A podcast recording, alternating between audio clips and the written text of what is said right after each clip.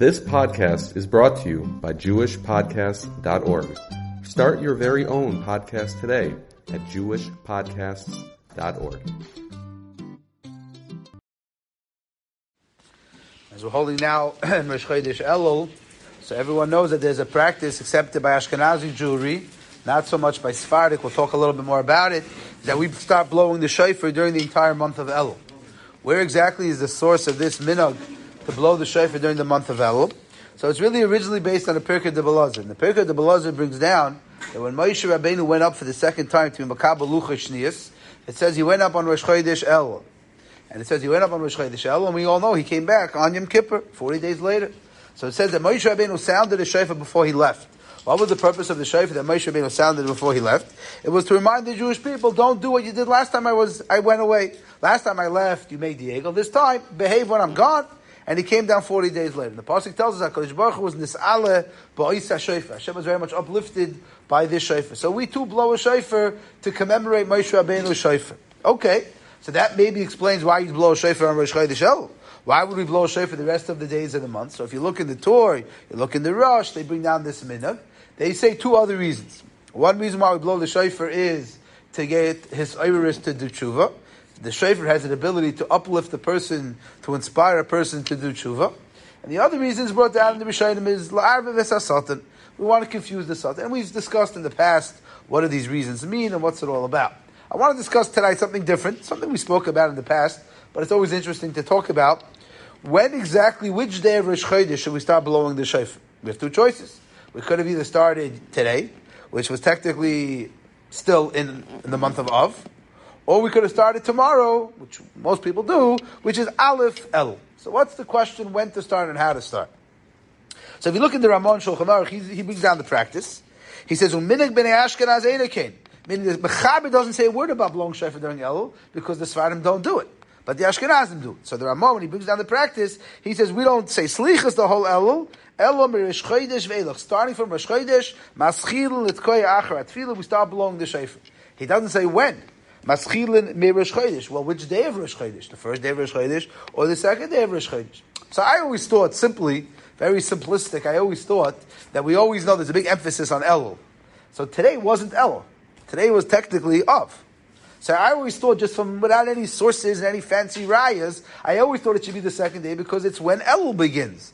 Today was not Elul. It was a Rosh Chodesh Elul, but on the calendar, today was Av. So I always thought, just from a very basic understanding, that the whole month of Elul starts with Elul. Today wasn't Elul. But if you take a look at the Magen Avram, he brings down a big machloikas achronim on this topic. The Magen Avram brings down two major opinions. He starts the first opinion, he quotes from the Levush, from the Shlach Kaddish, and not only from achronim, but it's even Rishonim. The Da'as Zekeinim Mi-Ba'alei HaTosafos, Sully Blumenfach pointed this out to me a couple of years ago, that the Da'as Zekeinim Mi-Ba'alei HaTosafos in Parashas Eikev, on Perik Yud, Pasuk Yud, on the Pasuk over there, it's talking about Moshe Rabbeinu saying that I stood on the mountain for forty days. So if you look in the Da'as Zekeinim on that Pasuk, he says, and that's why Moshe Rabbeinu blew the shofar on what day? On Lamed Av. And he says, that's why we blow the shofar starting from Lamed Av, because we're trying to copy Moshe Rabbeinu. If we're starting from Moshe Rabbeinu, when did Moshe Rabbeinu do it? So it says the Da'as Zekeinim, says the Shlach Kaddish, says a whole list of achronim. Moshe Rabbeinu blew on the first day of Rosh Chodesh, so we too blow on the first day of Rosh Chodesh, which would have been this morning. That's one svara that they bring. This was also the opinion of the Maril. Now, Maril was one of the early Minhagei HaRishonim of, of Germany. He also was of the opinion that we start on the first day of Rosh Chodesh. However, the Magen Avram quotes many achronim who disagree, and they say, no, we start on the second day of Rosh Chodesh. Now, if you start on the second day of Rosh Chodesh, where does that leave you? It means you start on Aleph Elul. Now, one of the things Achronim want is they want to have thirty days of shofar blowing. Now, I'm waiting for someone to ask me, you'll never get thirty days of shofar blowing. Why? Shabbos. Because you don't blow on Shabbos. So I'd rather have a terrace to that in a second. We'll, we'll deal with that in a second. But uh, we, Achronim point out, we want to have thirty days of shofar blowing. So they point out, well, how are you going to have thirty days of shofar blowing if the month of Elul is only Chavtes days, there's only twenty-nine days in Elul, and we don't blow shofar on, on Erev Rosh Hashanah. So how are you going to get thirty days? So you got two days Rosh Hashanah, right? You're going to get two days Rosh Hashanah, but you're going to, you're going to be short a day. How are you going to make the days work? So if you take twenty-nine days, you subtract one because of Erev Rosh Hashanah, two days Rosh Hashanah, you got yourself thirty days. But if you start on the first day of Rosh Chodesh, isn't that going to throw off the numbers? So the Maril says, no, we look at Rosh Hashanah as one day, not two days. So therefore the numbers still work out. But the kasha is, when did Moshe Rabbeinu go up to the mountain? Did Moshe Rabbeinu go up on the first day? Did Moshe Rabbeinu go up on the second day? So the Magen Avram quotes the Taisis Baba Kama. Taisis Baba Kama suggested that Moshe Rabbeinu went up to the mountain, Taka, that year, it was really Lamed. Even though normally every every month, every year, for us, Elul was only Chav Tes, that year was Lamed. And that year, Taka Moshe Rabbeinu, I'm sorry, that year, that year was Lamed. So therefore, it worked out in the Cheshbon, and therefore we always continue following what Moshe Rabbeinu did. So how do we paskin? So the Magen Avram says, second day Yom Tov, second day Rosh Chodesh. That was the Hachra of the Magen Avram. Then that was also the Psak of the Kitzur Shulchan Aruch, the Aruch HaShulchan, the Mata Efrayim, and the Nesivas.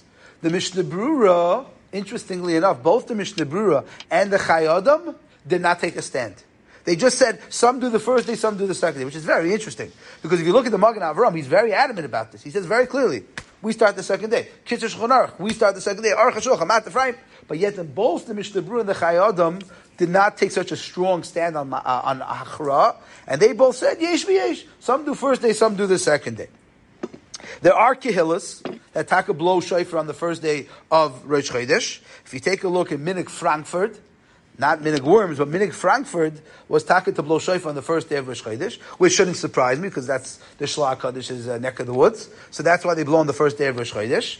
Also, if you look at the Mishmer Shalim from Kadinov, Abe Perla, that was the, the, the Rebbe's name from Kadinov. So he has a whole shtickle in his sefer. He also thinks we should blow Shofer on the first day. And he makes a very good argument. He says, what do you have to lose? Why not blow Shofer on the first day of Rosh Chodesh? No, it's, it, we're still getting ready for, for, for Elul. Might as well blow on the first day. They bring down, that was also the minig of Stolin. Karlin-Stolin also has this practice to start on the first day of Rosh Chodesh. Chabad, I saw a letter from the previous Lubavitcher Rebbe where he quotes a very interesting practice from his Shver, the Rebbe before him. He said the minig of Chabad is the first day of Rosh Chodesh, they blow lehislamid, and the second day they blow real. So the Rebbe asked, what does it mean the first day you blow lehislamid? Lehislamid means to practice, to learn. So he said, he thinks what his Shver meant was that really we want to make a pshar between the two shittas. Some say you start on the first day, some day you start on the second day. So the first day is like a trial, you know, lahavdil, you know, spring training the first day. And the second day, that's when it starts for real. Now, what difference does it make l'halachas? And the, the Lubavitcher Rebbe writes, he's not sure, what does it mean to be lehislamid? You, you practice. Well, what does that mean? You don't really blow the shofer. So he thought that Chabad thought a combination of both shittas. You start the first day, but it's like a trial, and, the, and then the second day becomes much more me'ikar hadin. It's interesting, Reb Moshe Feinstein has a tshuva in Igros Moshe, Chelik Dalid, where Moshe talks about a shayla about, let's say you show up one, let's say you show up uh, Rosh Chodesh El to a shul, and they're blowing shofar on the first day. So Reb Moshe says, it, de- it depends. If the shul tells you that this is their tradition, says Reb Moshe, there really was such a tradition. The Chayei Adam brings it down. So if this shul is, uh, you know, someone's a Ben Achaben from the Chayei Adam, you know, from Danzig, so they're going to take a blow on the first day. But says Reb Moshe, if you're opening a shul from scratch, says Reb Moshe, unzer minig is we blow on the second day. But if someone taka says that they have a Messiah, they have a tradition, and this is the way they used to do it in the Alta High, says Reb Moshe, leave it, let it be, because that was definitely a legitimate practice. And he's mitzayin to Yaakov Emdin. Yaakov Emdin writes a similar idea also, that if someone has a practice to start on the first day, let them be. But other than that, the accepted practice is we start on the second day. So most kehillas that you'll come to, if I'm not mistaken, I think in Washington Heights, they still blow the first day, if I'm not mistaken. But uh, most kehillas that you'll come to, man, a few Hasidic kehillas, I mentioned Karlin, Stalin, others, but the majority of Klal Yisrael blows on the second day. Svardim, interestingly, don't have this practice at all. B'chlal not. It's interesting to me is that why they don't have the practice of at least blowing on Rosh Chodesh from the Pirkei D'Rabbi Eliezer. You want to argue on the Torah and the Rosh about the rest of the month, but at least on Rosh Chodesh proper, you should be like Moshe Rabbeinu. But in the Svardim kehillas, there's different versions. Some Svardim don't blow at the end of davening, but they blow during slichas, in the middle of the slichas, at the end of the slichas. They they they intertwine the the shofar into the slichas experience. I saw quoted that the Moroccans taka don't blow shofar at all, and the Teimanim only blow shofar during Aseris Meit Shuvah, not during Elul, only during Aseris Meit Shuvah. Okay, it's different minhagim amongst the Svardim versus the Ashkenazim.